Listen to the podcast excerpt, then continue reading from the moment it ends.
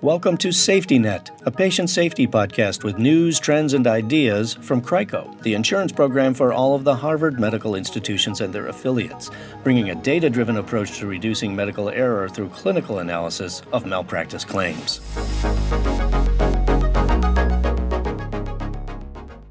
Healthcare providers are facing new threats from online attacks that require new strategies to limit liability, harm to patients, and revenue loss. In spring of 2023, the Academic Medical Center Patient Safety Organization, or AMC PSO, released an update to its cybersecurity guidance from 2016. New guidance was necessary, says guideline participant Dr. Yvonne Chung, because the nature of attacks has changed. Today's risk has moved well beyond EHR downtime to near existential threat to an institution, and good preparation assumes security will be breached. Uh, there is, of course, now much more heightened awareness because there have quite honestly been um, many more instances of threats coming from outside an organization or an institution, namely ransomware um, and hackers breaking into um, access protected health information and uh, disrupting patient care as a result. Dr. Chung is Associate Chief Medical Officer and Vice President of Quality and Safety at Newton Wellesley Hospital in Newton, Massachusetts. She helped craft the AMC PSO Patient Safety Alert for cybersecurity and recovery. Experts say every provider faces some basic risks, and some institutions have even been targeted by foreign entities. The problem has led HHS, the Federal Health and Human Services Department, to issue guidance and warn about increasing cybercrimes that threaten healthcare institutions. HHS has noted that healthcare has had the highest average cost of a data breach for 11 years in a row, rising from $7.13 million in 2020 to $9.23 million in 2021. In the Harvard medical system, Concern has led CRICO to schedule a webinar in June 2023 with Dr. Chung and CRICO Chief Information Security Officer and Director of IT, John Fanara. I mean, ransomware is the top area that people are concerned about and focused on because it is the most impactful. You could also have a denial of service that could bring down a lot of systems as well. So those are kind of the top two that people are worried about. But the difference here is that healthcare is being actively targeted. Um, daily, unfortunately, um, from all kinds of uh, nation states and others. So they are being targeted actively, and they're constantly fighting that off and trying to prevent these things. Um, and the consequences, like I said, are dire, right? Because it could be, it could affect care, your um, and and also potential loss of life. Fanara notes that the scope of concern can range from the inability to get a cancer protocol during an individual patient visit to the loss of revenues from hundreds of canceled procedures. Real world stories from HHS include an Indiana hospital that was forced to go on a diversion after a ransomware attack and took months and millions of dollars to fully recover. In the new patient safety alert, these new threats are central to cybersecurity for hospitals.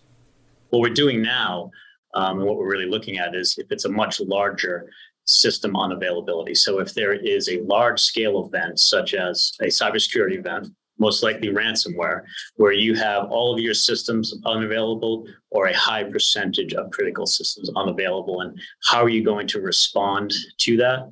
How are you going to communicate that? How are you going to respond to it? So we go through the steps um, of how that would work for clinicians and the technical folks to work through that. The document features ways to analyze clinical and business risks and develop security response plans. It promotes multi department drills called tabletop exercises and close collaboration between IT and clinical professionals. Dr. Chung.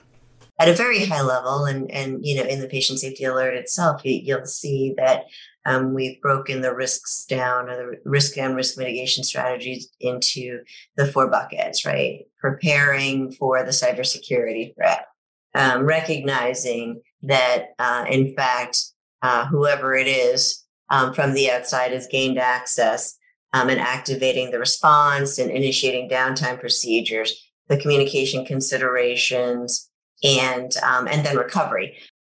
During a crisis, as IT turns things off and back on, the doctors and nurses need to coordinate availability of specific systems to the care that they are providing in real time.